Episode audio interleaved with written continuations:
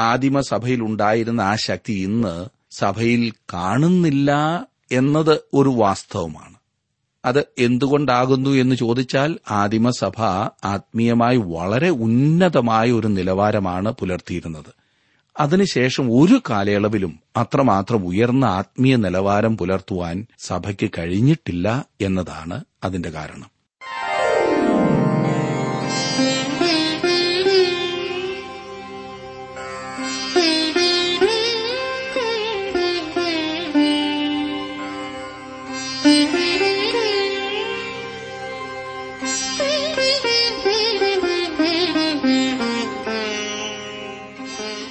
T W ആറിന്റെ വേദപഠന class ആരംഭിക്കുകയാണ്.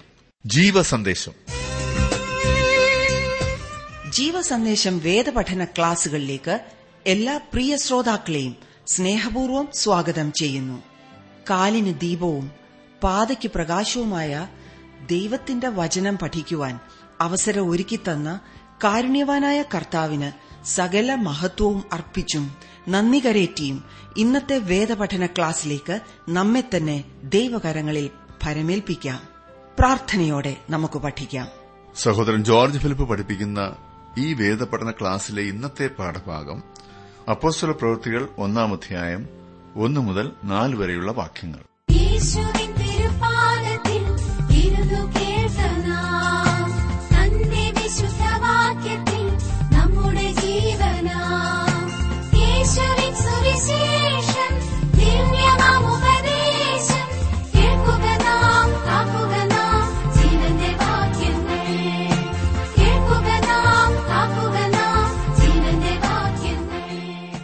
അപ്പസ്തോല പ്രവൃത്തികളുടെ പുസ്തകമാണ് നാം ഇന്നു മുതൽ പഠിക്കുവാൻ ആരംഭിക്കുന്നത്. ഈ പുസ്തകം ചിലർ അഞ്ചാമത്തെ സുവിശേഷമായി കണ്ട് വിവരിക്കാറുണ്ട്. ഇത് ലൂക്കോസ് എഴുതിയ സുവിശേഷത്തിന്റെ തുടർച്ചയാണ്. ഡോക്ടറായ ലൂക്കോസ് ആണ് ഇതിന്റെയും എഴുത്തുകാരൻ. ഒന്നാം അധ്യായത്തിന്റെ ഒന്നാം വാക്യത്തിൽ നാം അത് വ്യക്തമായി കാണുന്നു. ലൂക്കോസ് ഏറ്റവും പ്രശസ്തനായ ചരിത്രകാരനായിരുന്നു എന്ന് ലൂക്കോസിന്റെ എഴുത്തുകളൊക്കെ പരിശോധിച്ച ശേഷം വില്യം റാംസെ എന്ന മഹാനായ വ്യക്തി പ്രസ്താവിച്ചിട്ടുണ്ട്. അപ്പസ്വൽമാരുടെ പ്രവർത്തികൾ പലതരത്തിൽ വിശേഷതകളുള്ള പുസ്തകമാണ്. സുവിശേഷങ്ങളും ലേഖനങ്ങളും തമ്മിൽ ബന്ധിപ്പിക്കുന്ന ഒരു പാലം പോലെയാകുന്നു ഈ അപ്പസ്വല പ്രവൃത്തികളുടെ പുസ്തകം. ഈ പുസ്തകത്തെ കൂടാതെയുള്ള പുതിയ നിയമം വലിയ വിടവ് സൃഷ്ടിക്കുമെന്ന കാര്യത്തിൽ സംശയമില്ല. വിശുദ്ധ മത്തായിയുടെ സുവിശേഷത്തിൽ യേശുവിനെക്കുറിച്ച് അവസാനമായി പറഞ്ഞിരിക്കുന്നത് യേശുവിന്റെ ഉയർത്തെഴുന്നേൽപ്പിനെക്കുറിച്ചാണ്. അത് പ്രവൃത്തികളുടെ പുസ്തകം ഒന്നാം അധ്യായത്തിലും നാം കാണുന്നു. വിശുദ്ധ മർക്കോസിന്റെ സുവിശേഷത്തിൽ യേശുവിന്റെ സ്വർഗാരോഹണമാണ് അവസാനമായി രേഖപ്പെടുത്തിയിരിക്കുന്നത്. അതും നാം ഇന്നു മുതൽ പഠിക്കുവാൻ പോകുന്ന പ്രവൃത്തികളുടെ പുസ്തകത്തിൽ അതിന്റെ ഒന്നാം അധ്യായത്തിൽ നമുക്ക് ലഭിക്കുന്നു. പരിശുദ്ധാത്മാവിനെ വാഗ്ദാനം ചെയ്യുന്നതാണ് ലൂക്കോസിന്റെ സുവിശേഷത്തിന്റെ അവസാന സംഭവം. അതും അപ്പോസ്തല പ്രവൃത്തികളുടെ പുസ്തകത്തിന്റെ ഒന്നാം അധ്യായത്തിലുണ്ട്. യോഹന്നാന്റെ സുവിശേഷത്തിൽ കർത്താവിന്റെ രണ്ടാമത്തെ വരവിനെക്കുറിച്ച് അവസാനമായി രേഖപ്പെടുത്തിയിരിക്കുന്നു. അതും അപ്പോസ്തല പ്രവൃത്തികളുടെ പുസ്തകത്തിൽ നാം കാണുന്നു.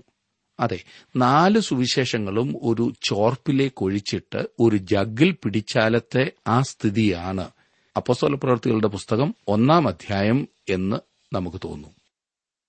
അതുപോലെ തന്നെ നാല് സുവിശേഷങ്ങളിലും കാണുന്ന സുവിശേഷ ഘോഷണത്തിന്റെ മഹാനിയോഗം പ്രവൃത്തികളുടെ പുസ്തകത്തിൽ സ്ഥിരീകരിക്കുന്നതായും നമുക്ക് കാണുവാൻ സാധിക്കും. ഈ പുസ്തകത്തിന് ശേഷമുള്ള ലേഖനങ്ങൾ വായിക്കുവാനുള്ള ഒരു കോവേണിയായി അപ്പോസ്വല പ്രവൃത്തികളുടെ പുസ്തകം നിലകൊള്ളുന്നു എന്ന് നമുക്ക് കാണാം. അതുകൊണ്ട് തന്നെ ലേഖനങ്ങളും ഈ പുസ്തകവും ഒന്നിച്ചു വായിക്കുന്നത് വളരെ പ്രയോജനകരമായ അനുഭവമായിരിക്കും. ഈ ലേഖനങ്ങൾ ആർക്കെല്ലാം വേണ്ടി എഴുതിയോ അവിടെ സഭകൾ സ്ഥാപിതമായ ചരിത്രം പ്രവൃത്തികളുടെ പുസ്തകത്തിൽ നമുക്ക് ലഭ്യമാണ്. സഭയുടെ ആരംഭം അഥവാ സഭയുടെ ജനനത്തെക്കുറിച്ച് അപ്പസ്വല പ്രവൃത്തിയിൽ രേഖപ്പെടുത്തിയിരിക്കുന്നു. ഭൗതിക പ്രപഞ്ചത്തിന്റെ ആരംഭത്തെക്കുറിച്ച് ഉൽപ്പത്തി പുസ്തകത്തിൽ രേഖപ്പെടുത്തിയിരിക്കുന്നു. അതേസമയം അപ്പസ്വല പ്രവൃത്തികളുടെ പുസ്തകത്തിൽ ആത്മീയ ശരീരത്തിന്റെ അതായത് ക്രിസ്തുവിന്റെ ശരീരമായ സഭയുടെ ഉൽപ്പത്തി രേഖപ്പെടുത്തിയിരിക്കുന്നു. ഈ പുസ്തകത്തിന്റെ താക്കോൽ വാക്യം ഒന്നാം അധ്യായത്തിന്റെ എട്ടാം വാക്യമാണ്. നമുക്കൊക്കെ സുപരിചിതമായ വാക്യം പരിശുദ്ധാത്മാവ് നിങ്ങളുടെ മേൽ വരുമ്പോൾ നിങ്ങൾ ശക്തി ലഭിച്ചിട്ട് യെരുശലേമിലും യഹൂദിയിൽ എല്ലായിടത്തും ശമരിയയിലും ഭൂമിയുടെ അറ്റത്തോളവും എന്റെ സാക്ഷികളാകുമെന്ന് കർത്താവ് പറഞ്ഞതാണല്ലോ. ഈ വാക്യത്തെ ആധാരമാക്കി ഈ പുസ്തകം വിഭജിക്കപ്പെട്ടിരിക്കുന്നു. പരിശുദ്ധാത്മാവിനാൽ അപ്പോസ്തോലന്മാരിൽ കൂടി എരിശിലേമിൽ നടന്ന കർത്താവായ യേശുക്രിസ്തുവിന്റെ പ്രവർത്തനത്തെയാണ് ആദ്യത്തെ ഏഴ് അധ്യായങ്ങളിൽ രേഖപ്പെടുത്തിയിരിക്കുന്നത്. യഹൂദിയിലും ശമരിയിലും കർത്താവായ യേശുക്രിസ്തു പരിശുദ്ധാത്മാവിനാൽ അപ്പസ്തോലന്മാരിൽ കൂടി പ്രവർത്തിച്ചതിനെക്കുറിച്ച് എട്ട് മുതൽ പന്ത്രണ്ട് വരെയുള്ള അധ്യായങ്ങളിൽ പറഞ്ഞിട്ടുണ്ട്. ഈ പുസ്തകത്തിന്റെ ബാക്കിയുള്ള ഭാഗത്ത് അതായത് പതിമൂന്ന് മുതൽ ഇരുപത്തിയെട്ട് വരെയുള്ള അധ്യായങ്ങളിൽ അപ്പസ്തോലന്മാരിൽ കൂടി പരിശുദ്ധാത്മാവിനാൽ യേശുക്രിസ്തു ഭൂമിയുടെ അറ്റത്തോളം പ്രവർത്തിച്ച വിധത്തെക്കുറിച്ച് നാം പഠിക്കുന്നു വായിക്കുന്നു. അപ്പസ്തല പ്രവർത്തികളുടെ പുസ്തകം പൂർത്തീകരിച്ചിട്ടില്ല എന്ന് പറഞ്ഞാൽ അത് വാസ്തവമാണ്. റോമിലെ വാടക വീട്ടിൽ പൌലോസ് പാർക്കുന്നതായി പറഞ്ഞാണ് ഈ പുസ്തകം അവസാനിപ്പിക്കുന്നത്. ശരിയായ ഒരു ഉപസംഹാരം നാം ഈ പുസ്തകത്തിൽ കാണുന്നില്ല. കാരണം പ്രവൃത്തികളുടെ പുസ്തകം ഒരു തുടർ കഥയാണ്. ഇന്ന് പരിശുദ്ധാത്മാവിനാൽ നിങ്ങളും ഞാനും ചെയ്യുന്ന കാര്യങ്ങളും ഈ പുസ്തകത്തിന് യോജിക്കുന്നവയാണ് എന്നത്രേ ഞാൻ അർത്ഥമാക്കിയത്. ഒരു ഇരുപത്തൊൻപതാം അധ്യായവും മുപ്പതാം അധ്യായവും വേണമെങ്കിൽ എഴുതാം എന്നത്രേ ഞാൻ ഉദ്ദേശിച്ചത്. ഒരുപക്ഷെ വിശുദ്ധ ലൂക്കോസ് അവ എഴുതുവാൻ ദൈവം ഇന്ന് ആവശ്യപ്പെട്ട് കാണും. അവൻ അതും എഴുതുന്നുണ്ടാകുമില്ലേ? അപ്പസ്തോല പ്രവൃത്തികളുടെ പുസ്തകത്തിന്റെ ചില പ്രത്യേകതകൾ നോക്കാം. ഒന്ന് കർത്താവായി യേശുക്രിസ്തുവിന്റെ പ്രാമുഖ്യം. അത് വളരെ പ്രധാനപ്പെട്ട ഒരു പ്രത്യേകതയാണ്. യേശു കർത്താവ് ഇപ്പോൾ തന്റെ ശിഷ്യന്മാരെ വിട്ടു പോയിരിക്കുന്നു. ഒന്നാം അധ്യായത്തിൽ കർത്താവ് തന്റെ സ്വർഗാരോഹണത്തെക്കുറിച്ച് പറഞ്ഞിരിക്കുന്നു എങ്കിലും ഇപ്പോഴും അവൻ പ്രവർത്തിച്ചുകൊണ്ടിരിക്കുന്നു. അവൻ തന്റെ ആസ്ഥാനം മാറ്റിയെന്നേ ഉള്ളൂ. അവൻ ഭൂമിയിലായിരുന്നപ്പോൾ കഫർനഹോം കേന്ദ്രമാക്കിയാണ് പ്രവർത്തിച്ചുകൊണ്ടിരുന്നത്.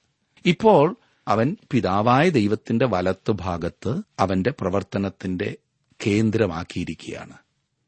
കർത്താവ് യേശുക്രിസ്തു തന്നെയാണ് ഇവിടെയും പ്രധാനമായി നിൽക്കുന്നത്. അവൻ സ്വർഗത്തിലിരുന്നു കൊണ്ട് തന്റെ പ്രവർത്തനം തുടരുന്നു.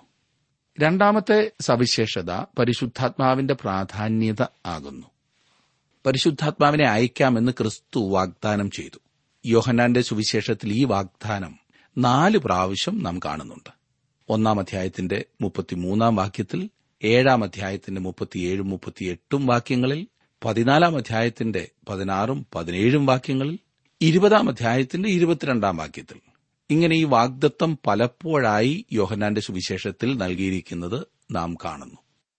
അതേ വാഗ്ദത്തം അപ്പോസ്തല പ്രവൃത്തിയിലും നൽകിയിരിക്കുന്നു. ഒന്നാം അധ്യായത്തിന്റെ എട്ടാം വാക്യം നാം വായിച്ചല്ലോ. ഞാനും നിങ്ങളും പരിശുദ്ധാത്മാവിന്റെ യുഗത്തിലാണ് സുഹൃത്തെ ജീവിക്കുന്നത്. വിശ്വാസികളിൽ പരിശുദ്ധാത്മാവിന്റെ അധിവാസം ഉണ്ട് എന്നുള്ളതാണ് ഈ യുഗത്തിന്റെ ഏറ്റവും വലിയ പ്രത്യേകത. ഈ പുസ്തകത്തിന്റെ മൂന്നാമത്തെ പ്രത്യേകത ക്രിസ്തീയ സഭയുടെ ശക്തിയാകുന്നു. സഭയിൽ ഒരു വലിയ ശക്തിയുണ്ട്. അത് ദൈവാത്മാവിന്റെ പ്രവർത്തനമാണ്. ആദിമ സഭയിൽ ഉണ്ടായിരുന്ന ആ ശക്തി ഇന്ന് സഭയിൽ കാണുന്നില്ല എന്നത് ഒരു വാസ്തവമാണ്. അത് എന്തുകൊണ്ടാകുന്നു എന്ന് ചോദിച്ചാൽ ആദിമസഭ ആത്മീയമായി വളരെ ഉന്നതമായ ഒരു നിലവാരമാണ് പുലർത്തിയിരുന്നത്. അതിനുശേഷം ഒരു കാലയളവിലും അത്രമാത്രം ഉയർന്ന ആത്മീയ നിലവാരം പുലർത്തുവാൻ സഭയ്ക്ക് കഴിഞ്ഞിട്ടില്ല എന്നതാണ് അതിന്റെ കാരണം. എന്നിരുന്നാലും കർത്താവായ യേശുക്രിസ്തുവിന് മഹത്വവും മാനവും വരുത്തുന്ന ഏതൊരു ശുശ്രൂഷയും ചെയ്യുവാൻ വിശ്വാസികളിൽ കൂടി പ്രവർത്തിക്കുന്നത് ഇന്നും പരിശുദ്ധാത്മാവാണ്. ഈ പുസ്തകത്തിന്റെ നാലാമത്തേതായ പ്രത്യേകത സഭയുടെ ശ്രേഷ്ഠത തന്നെയാണ് അഥവാ പ്രാധാന്യം സഭയുടെ ശക്തി. ക്രിസ്തീയ സഭ ഒരു പുതിയ സമൂഹമാണ് സ്ഥാപനമാണ്. അപ്പസ്തോല പ്രവൃത്തിയിൽ ആണ് അതിന്റെ ആരംഭത്തെക്കുറിച്ച് നാം കാണുന്നത്. ഈ പുസ്തകത്തിന്റെ അഞ്ചാമത്തെ പ്രാധാന്യം സ്ഥലങ്ങളുടെ പ്രാധാന്യമാണ്. പ്രവൃത്തികളുടെ പുസ്തകം എരുസലേമിൽ ആരംഭിക്കുകയും റോമിൽ അവസാനിക്കുകയും ചെയ്തു. വിശുദ്ധ ലൂക്കോസ് സൂചിപ്പിച്ചിട്ടുള്ള എല്ലാ സ്ഥലങ്ങളും സർ വില്യം റാംസെ എന്ന മഹാനായ എഴുത്തുകാരൻ പരിശോധിക്കുകയും അവ കൃത്യമാണെന്ന് കാണുകയും ചെയ്യുകയുണ്ടായി. ആറാമത്തേതായി ഞാൻ പറയാൻ ആഗ്രഹിക്കുന്ന പ്രത്യേകത വ്യക്തികളുടെ പ്രാധാന്യമാണ്. ഈ പുസ്തകത്തിൽ നാം കാണുന്ന വ്യക്തികൾ പുരുഷാരത്തെയും ജനസമൂഹത്തെയും കൂടാതെ വിശുദ്ധ ലൂക്കോസ് നൂറ്റിപ്പത്ത് ആളുകളുടെ പേരുകൾ എടുത്തു പറഞ്ഞിട്ടുണ്ട് എന്ന് പറഞ്ഞാൽ അതിന്റെ ഗൗരവം നിങ്ങൾക്ക് മനസ്സിലാകുമല്ലോ. ഒന്നാം നൂറ്റാണ്ടിന്റെ അവസാനത്തോടെ ലോകത്തിൽ അനേകം ദശലക്ഷം വിശ്വാസികൾ ഉണ്ടായിരുന്നു എന്നത്രേ ഞാൻ കരുതുന്നത്. ആദ്യത്തെ മൂന്ന് നൂറ്റാണ്ടുകളിൽ ക്രിസ്തീയ സഭയ്ക്ക് വലിയ വളർച്ചയുടെ കാലഘട്ടമായിരുന്നു. എന്നാൽ നമ്മുടെ കർത്താവ് പറഞ്ഞതുപോലെ തന്നെ ഇന്ന് അത് കുറഞ്ഞു വരികയത്ര ചെയ്യുന്നത്. ഏഴാമത്തെ സവിശേഷതയായി ഞാൻ പറയുവാൻ ആഗ്രഹിക്കുന്നത് ഈ പുസ്തകത്തിൽ പറഞ്ഞിരിക്കുന്ന ഉയർത്തെഴുന്നേൽപ്പിന്റെ അതായത് കർത്താവ് യേശുക്രിസ്തുവിന്റെ പുനരുത്ഥാനത്തിന്റെ പ്രാധാന്യമാകുന്നു. സുവിശേഷ ഘോഷണത്തിന്റെ കേന്ദ്രം കർത്താവിന്റെ ഉയർത്തെഴുന്നേൽപ്പാണ്. ഇന്ന് അനേകം സഭകളിൽ ഉയർത്തെഴുന്നേൽപ്പിന്റെ ദൂത് വർഷത്തിൽ ഒരു പ്രാവശ്യം മാത്രം അതായത് ഈ ഉയർപ്പ് ഞായറാഴ്ച മാത്രമായി ഒതുക്കി നിർത്തിയിരിക്കുകയാണ്. അന്ന് വെളുപ്പിനെ പ്രസംഗിച്ചാൽ തന്നെയും നോമ്പുവീടലായതിനാൽ ഉറക്കത്തിൽ ആരും അത് ശ്രദ്ധിക്കാറില്ല. എന്നാൽ ആദിമസഭയെ സംബന്ധിച്ചിടത്തോളം കർത്താവായ യേശുക്രിസ്തുവിന്റെ ഉയർത്തെഴുന്നേൽപ്പായിരുന്നു അവരുടെ ദൂതിന്റെ കേന്ദ്രവും മുഖ്യവുമായ വിഷയം. എല്ലായ്പ്പോഴും അതായിരുന്നു. ക്രിസ്തുവിന്റെ ഉയർത്തെഴുന്നേൽപ്പിനെ കൂടാതെ യാതൊരു പ്രസംഗവും അവർക്കില്ലായിരുന്നു. പെന്തക്കോസ് ദിവസം തന്നെ പത്രോസിന്റെ പ്രസംഗ വിഷയം യേശുക്രിസ്തുവിന്റെ ഉയർത്തെഴുന്നേൽപ്പായിരുന്നു.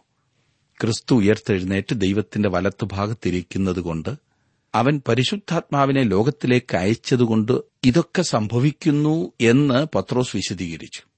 ആദിമ സഭയിൽ ഓരോ ഞായറാഴ്ചയും ഉയർത്തെഴുന്നേൽപ്പ് ദിവസമായിരുന്നു. അതായത് കർത്താവ് ഉയർത്തെഴുന്നേറ്റിരിക്കുന്നു എന്നെല്ലായിടത്തും പ്രഖ്യാപിച്ചിരുന്നു. പൗലോസിന്റെ പ്രധാന പ്രസംഗവും ഉയർപ്പ് തന്നെയായിരുന്നു. അപ്പസ്വല പ്രവൃത്തികളിലെ എട്ടാമത്തെ പ്രത്യേകതയായി ഞാൻ പറയുവാൻ ആഗ്രഹിക്കുന്നത് പത്രോസിന്റെയും പൌലോസിന്റെയും പ്രാധാന്യമാണ്. പ്രവൃത്തികളിൽ ആദ്യ ഭാഗത്ത് പത്രോസും അവസാന ഭാഗത്ത് പൌലോസും പ്രധാനപ്പെട്ട വ്യക്തികളായി തിളങ്ങി നിൽക്കുന്നു. മറ്റപ്പോസ്തോലന്മാരെ ഒഴിച്ചു കളഞ്ഞതായി നാം കാണുന്നു. ഈ രണ്ടു പേരുടെ ശുശ്രൂഷയ്ക്ക് പ്രാധാന്യം നൽകിയിരിക്കുന്നതിനാൽ ദൈവത്തിന് പ്രത്യേക ഉദ്ദേശമുണ്ടായിരുന്നു എന്ന കാര്യത്തിൽ സംശയമില്ല.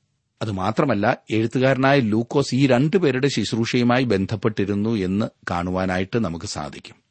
ലൂക്കോസ് പൌലോസിന്റെ സഹപ്രവർത്തകനായിരുന്നല്ലോ. പൌലോസിനും പത്രോസിനും തമ്മിൽ അഭിപ്രായ വ്യത്യാസമുണ്ടായിരുന്നു എന്ന് ചിലർ കരുതുന്നു.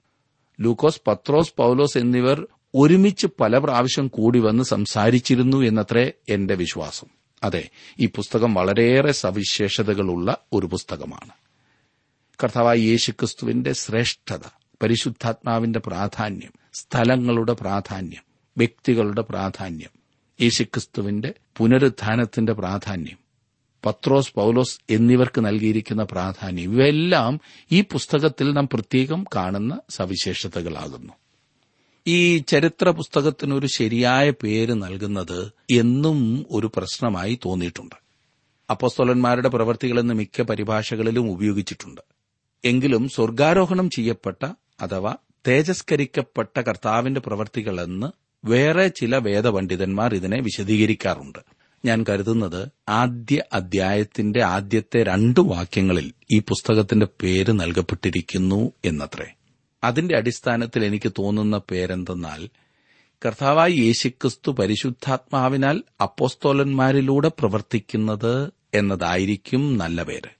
ഈ പുസ്തകം തെയോഫിലോസിനു വേണ്ടി എഴുതി എന്നതിനാൽ തന്നെ തെയോഫിലോസ് റോമൻ സൈന്യത്തിലെ വളരെ പ്രധാനപ്പെട്ട ഉദ്യോഗസ്ഥനായിരുന്നിരിക്കാം എന്ന് ചിന്തിക്കാവുന്നതാണ്. തെയോഫിലോസ് ഒരു ഉയർന്ന ഉദ്യോഗസ്ഥനായിരുന്നാലും അല്ലെങ്കിലും ലൂക്കോസ് ഈ ചരിത്ര പുസ്തകം എഴുതുന്ന കാലയളവിൽ റോമൻ ഗവൺമെന്റ് ക്രിസ്തുമാർഗത്തെ സൂക്ഷ്മതയോടെ വീക്ഷിക്കുന്ന ഒരു കാലയളവായിരുന്നു. അതുകൊണ്ട് തന്നെ താൻ ഈ പുസ്തകത്തിൽ പ്രത്യേകം ചൂണ്ടിക്കാണിക്കുവാൻ ലൂക്കോസ് ഉദ്ദേശിച്ചത് ക്രിസ്തുമാർഗം റോമൻ ഭരണത്തിനെതിരല്ലെന്നും റോമൻ സാമ്രാജ്യത്തെ ക്രമസമാധാനം തകർക്കുവാൻ ഈ മാർഗം ആഗ്രഹിക്കുന്നില്ലെന്നും അത്രേ അപ്രകാരം ഒരു വിവരണത്തിന്റെ ആവശ്യം എന്തായിരുന്നു എന്നുള്ള സംശയത്തിന് നാം ആദ്യം മനസ്സിലാക്കേണ്ടത് ഈ ക്രിസ്ത്യാനികൾ പാർത്തിരുന്ന റോമൻ സാമ്രാജ്യത്തിന്റെ അപ്പോഴത്തെ അവസ്ഥയാണ്. ക്രിസ്തുവിന് തൊട്ടു മുൻപുള്ള നൂറ്റാണ്ട് വളരെ പ്രധാനപ്പെട്ടതായിരുന്നു. റോമ സാമ്രാജ്യം തങ്ങളുടെ ശക്തിയെ എല്ലായിടത്തേക്കും വ്യാപിപ്പിച്ചുകൊണ്ടേയിരുന്നു. പുതിയ നിയമത്തിൽ നാം കാണുന്ന തരത്തിലുള്ള ഒരു റോമ സാമ്രാജ്യം പെട്ടെന്നൊരു ദിവസം ഉണ്ടായി വന്നതല്ല. ബി സി നാൽപ്പത്തിനാലിൽ ജൂലിയസ് സീസറെ വധിച്ചതിനു ശേഷം റോം വലിയ ആഭ്യന്തര കലഹത്തിലൂടെ കടന്നുപോയി. രാഷ്ട്രീയ ചിന്താക്കുഴപ്പങ്ങളും സാമൂഹിക അധപ്പതനവും അക്കാലത്തിന്റെ പ്രത്യേകതകളായിരുന്നു. സർക്കാർ സ്ഥാപനങ്ങളിലും മറ്റും അഴിമതി അഴിഞ്ഞാടി. സൈന്യാധിപന്മാരും മറ്റും കൂടുതൽ അധികാരത്തിനായി ആരെയും എന്തും ചെയ്യുവാൻ തയ്യാറായി വന്നു. ആകെ കുഴഞ്ഞുമറിഞ്ഞ ഈ അവസരത്തിലാണ് ബി സി ഇരുപത്തിയേഴിൽ ഇതെല്ലാം നിയന്ത്രിക്കുവാൻ പ്രാപ്തനായൊരു വ്യക്തി അധികാരത്തിൽ വന്നത്. റോമൻ സാമ്രാജ്യം എന്നറിയപ്പെട്ടിരുന്നതിന്റെ ആദ്യത്തെ ഭരണാധികാരിയായി അയാൾ അധികാരമേറ്റു. അയാൾ സ്വീകരിച്ച പേരാണ് ഔഗസ്തോസ് കൈസർ. ലൂക്കോസിന്റെ സുവിശേഷം രണ്ടാം അധ്യായത്തിന്റെ ഒന്നാം വാക്യത്തിൽ ആ പേര് ഓർക്കുന്നുണ്ടല്ലോ? ജനങ്ങൾ ഔഗസ്തോസ് കൈസറെ വളരെയധികം മാനിച്ചു. തുടർന്നു വന്നവരായ എല്ലാ ഭരണാധികാരികളുടെയും സ്ഥാനപ്പേര് കൈസർ എന്നാക്കിയതിന്റെ പശ്ചാത്തലം തന്നെ അതായിരുന്നു. ഔഗസ്തോസ് കൊണ്ടുവന്ന സമാധാനവും ക്രമീകരണങ്ങളും മറ്റും ജനങ്ങളെ വളരെ വളരെ സംതൃപ്തരാക്കി. അതുകൊണ്ട് തന്നെ ജനങ്ങൾ അവനെ പുകഴ്ത്തുവാൻ ആരംഭിച്ചു. അതും ഈശ്വര സ്തുതികൾക്ക് ഉപയോഗിക്കുന്ന വാക്കുകൾ ഉപയോഗിച്ച് അവനെ സ്തുതിക്കുവാൻ തുടങ്ങി. അങ്ങനെയാണ് ചക്രവർത്തിയെ ആരാധിക്കുന്ന അവസ്ഥ സംജാതമായത്.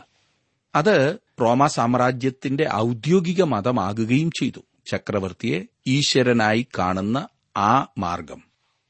മറ്റു മതങ്ങളെ സർക്കാർ അനുവദിച്ചിരുന്നു എങ്കിൽ തന്നെയും അങ്ങനെയുള്ളവർ ആദ്യം ഔദ്യോഗികമായി രജിസ്റ്റർ ചെയ്യേണ്ടതുണ്ടായിരുന്നു. എന്നിരുന്നാൽ തന്നെ ചക്രവർത്തിയുടെ പ്രതിമയ്ക്ക് മുൻപിൽ വണങ്ങുമായിരുന്നു ഈ പറഞ്ഞ ആളുകളെല്ലാം. ചക്രവർത്തിയെ ആരാധിക്കണമായിരുന്നു. ഇതിൽ നിന്നും ഒഴിവാക്കപ്പെട്ട ഒരേ ഒരു കൂട്ടർ യഹൂദന്മാർ മാത്രമായിരുന്നു. യഹൂദന്മാർ യഹോവയല്ലാതെ ഒരു ദേവനെയോ മനുഷ്യനെയോ ഒരു വിഗ്രഹത്തെയോ ആരാധിക്കയില്ല എന്ന് റോമൻ ഭരണാധിപന്മാർക്ക് അറിയാമായിരുന്നു. ക്രിസ്തുമാർഗവും യഹൂദ മതത്തിന്റെ ഒരു ഭാഗമാണെന്ന് ചിന്തിച്ച റോമാക്കാർ ആദ്യകാലങ്ങളിൽ ക്രിസ്ത്യാനികളെ പീഡിപ്പിച്ചിരുന്നില്ല. പക്ഷേ യഹൂദരിൽ നിന്നും വ്യത്യസ്തരാണ് ക്രിസ്ത്യാനികളെന്ന് മനസ്സിലാക്കിയ റോമാക്കാർ പിന്നീട് വളരെ ക്രൂരമായിട്ട് ക്രിസ്ത്യാനികളെ പീഡിപ്പിക്കുവാൻ തുടങ്ങി. അങ്ങനെ ആദ്യ നൂറ്റാണ്ടിലെ ക്രിസ്ത്യാനികൾ ക്രൂരമായ പീഡനത്തിൽ കൂടെ കടന്നുപോകേണ്ടതായി വന്നു. അപ്പോസ്വല പ്രവൃത്തിയിലും നാം ഇത് കാണുന്നുണ്ട്. ആദ്യമാദ്യം റോമിൽ പാർക്കുന്നവർ മാത്രമായിരുന്നു റോമാ പൌരന്മാർ.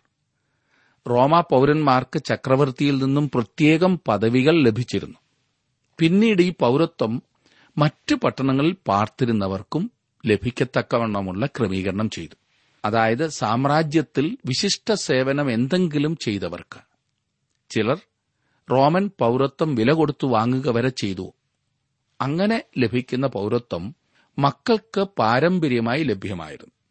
ഈ പദവിയെക്കുറിച്ച് അപ്പസ്വല പ്രവൃത്തിയിൽ പിന്നീട് നാം കാണുന്നതാണ്. അക്കാലത്ത് റോമൻ സാമ്രാജ്യത്തിൽ എപ്പോഴും ഉപയോഗിച്ചിരുന്ന ഭാഷ ഗ്രീക്ക് ഭാഷയായിരുന്നു. റോമൻ സാമ്രാജ്യത്തിന്റെ എല്ലാ കോണുകളിലേക്കും യഹൂദൻ ചിതറിപ്പോയിരുന്നു. ഒരു ഭാഗം തൊഴിൽപരമായി ചിതറപ്പെട്ടിരുന്നു എങ്കിൽ പീഡനം മൂലം അഭയാർത്ഥികളായി ചിതറപ്പെട്ടവരും ഉണ്ടായിരുന്നു. അങ്ങനെ ചിതറപ്പെട്ടിരുന്നതിനാൽ അവരെല്ലാവരും ഗ്രീക്ക് ഭാഷ സംസാരിച്ചിരുന്നു.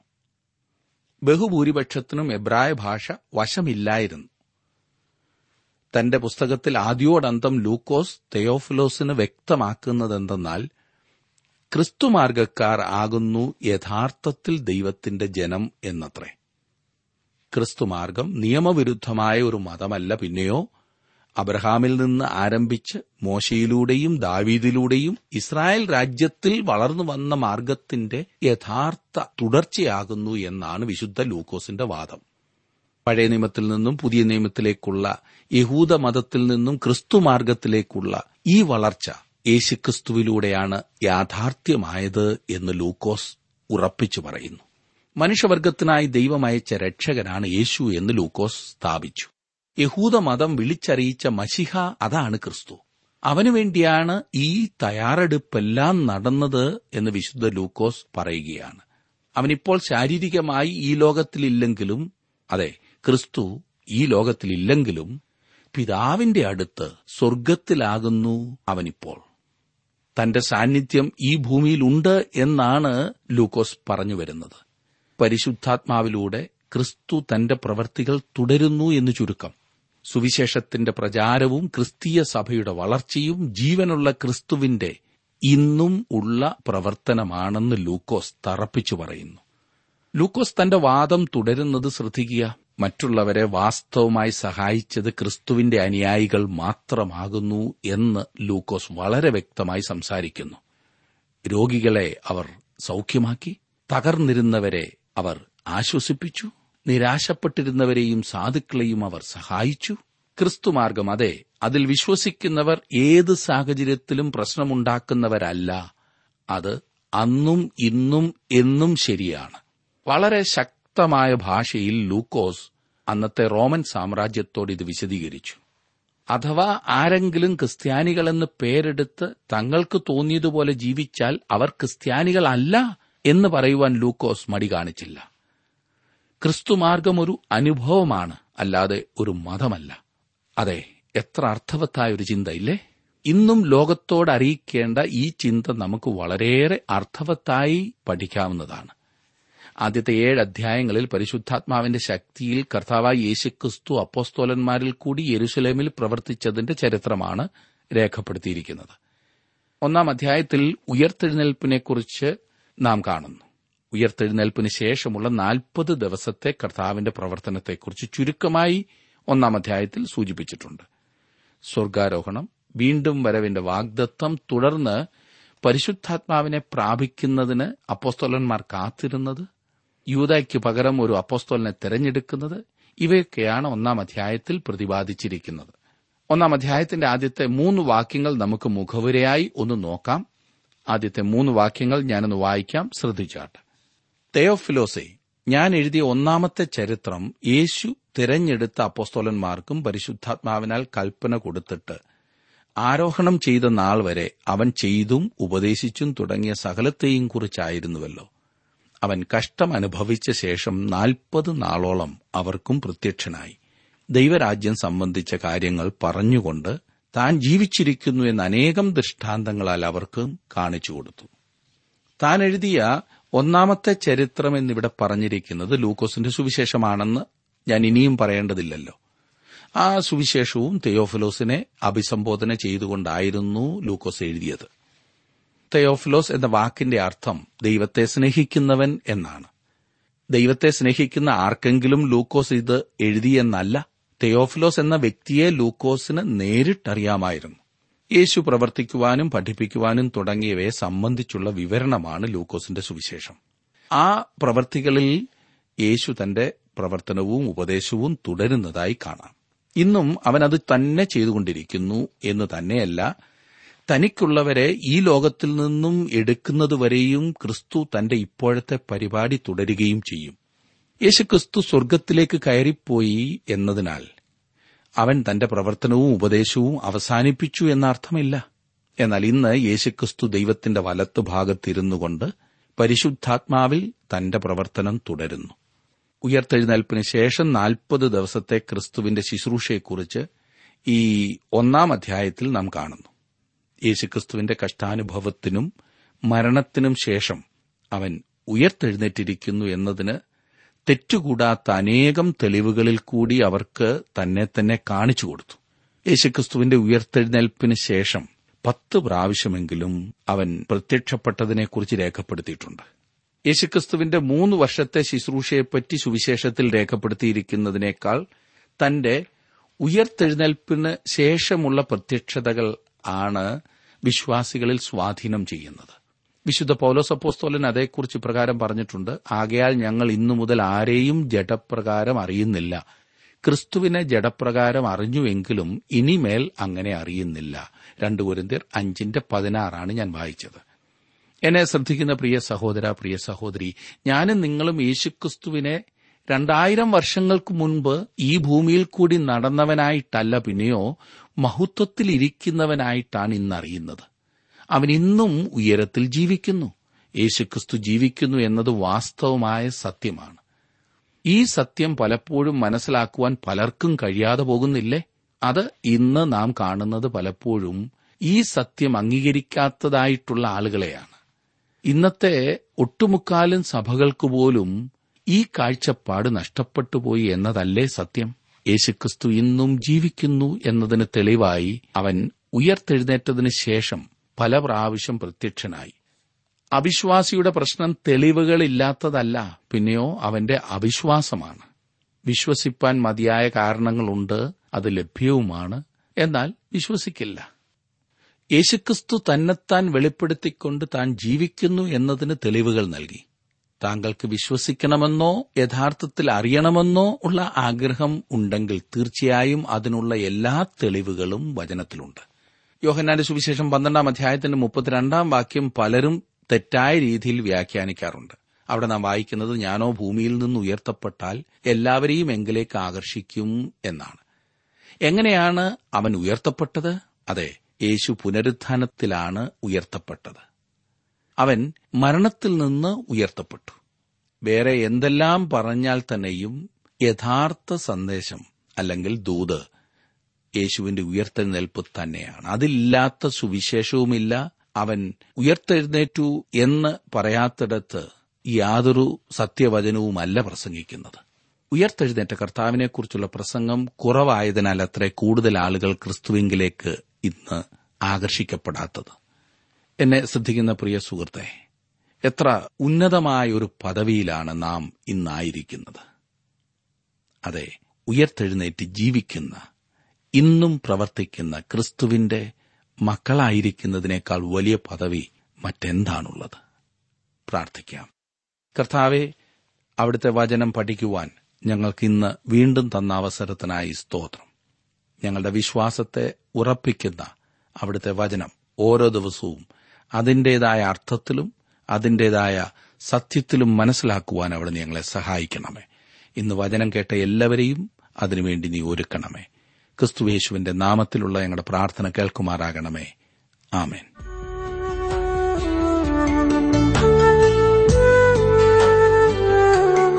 ഇന്നത്തെ ജീവസന്ദേശ പഠന ക്ലാസ്സിലൂടെ ഞങ്ങളെ ശ്രദ്ധിച്ച എല്ലാ പ്രിയ ശ്രോതാക്കളോടുമുള്ള നന്ദിയെ അറിയിക്കട്ടെ. ദൈവവചനം കൃത്യമായി ക്രമമായി പഠിക്കുവാൻ ലഭിച്ചിരിക്കുന്ന ഈ അസുലഭ അവസരം പ്രയോജനപ്പെടുത്തുകയും സ്നേഹിതരെ അതിനായി ഉത്സാഹിപ്പിക്കുകയും ചെയ്യുക. അഭിപ്രായങ്ങളും നിർദ്ദേശങ്ങളും പ്രാർത്ഥനാ വിഷയങ്ങളും ഞങ്ങളെ അറിയിക്കുക. ഈ പുസ്തകത്തിന്റെ വിഷയവിഭജനം audio C D S D card എന്നിവ ആവശ്യമെങ്കിൽ ഞങ്ങളുമായി ബന്ധപ്പെടുക. ഞങ്ങളുടെ വിലാസം ജീവസന്ദേശം പോസ്റ്റ് ബോക്സ് നമ്പർ മൂന്ന് തിരുവല്ല അഞ്ച് Keralam. Phone zero four six nine two seven zero zero two eight four. Mobile nine four four seven seven six seven three seven eight. ഞങ്ങളുടെ email address Malayalam T T B at radio eight eight two dot com വെബ്സൈറ്റിലും ഞങ്ങളുടെ programme ലഭിക്കുന്നതാണ്. ഞങ്ങളുടെ website W W W dot radio eight eight two dot com നടത്തിയ വഴികൾ ശ്രേഷ്ഠം. എന്നെ പുലർത്തിയ വിധങ്ങൾ ശ്രേഷ്ഠം. ഇതുവരെ നടത്തിയ നാഥ. ഇതുവരെ കരുതിയ ദേവാ. അങ്ങേ കൃപയത്രയോ ശ്രേഷ്ഠം. അങ്ങേ ദയയത്രയോ ശ്രേഷ്ഠം.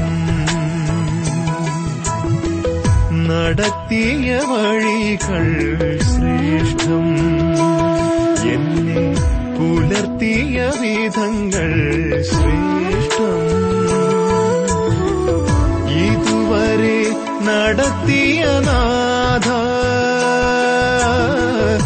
ഇതുവരെ കരുതിയ ദേവാ അങ്ങേ കൃപയത്രയോ ശ്രേഷ്ഠം അങ്ങേ ദയയത്രയോ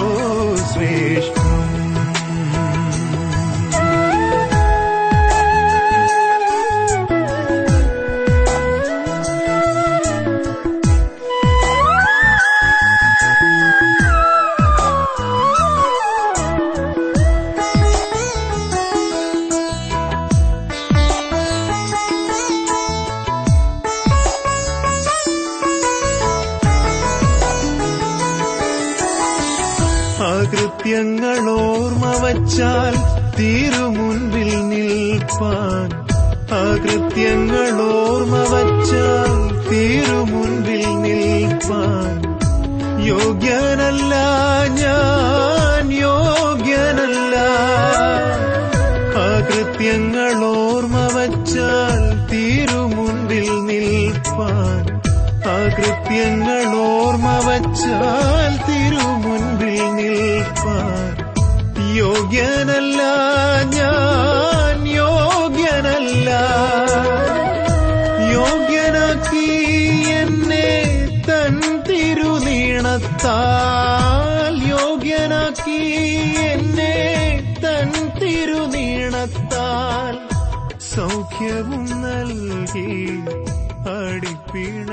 അടിപ്പിണരുകളാൽ സൗഖ്യവും നൽകി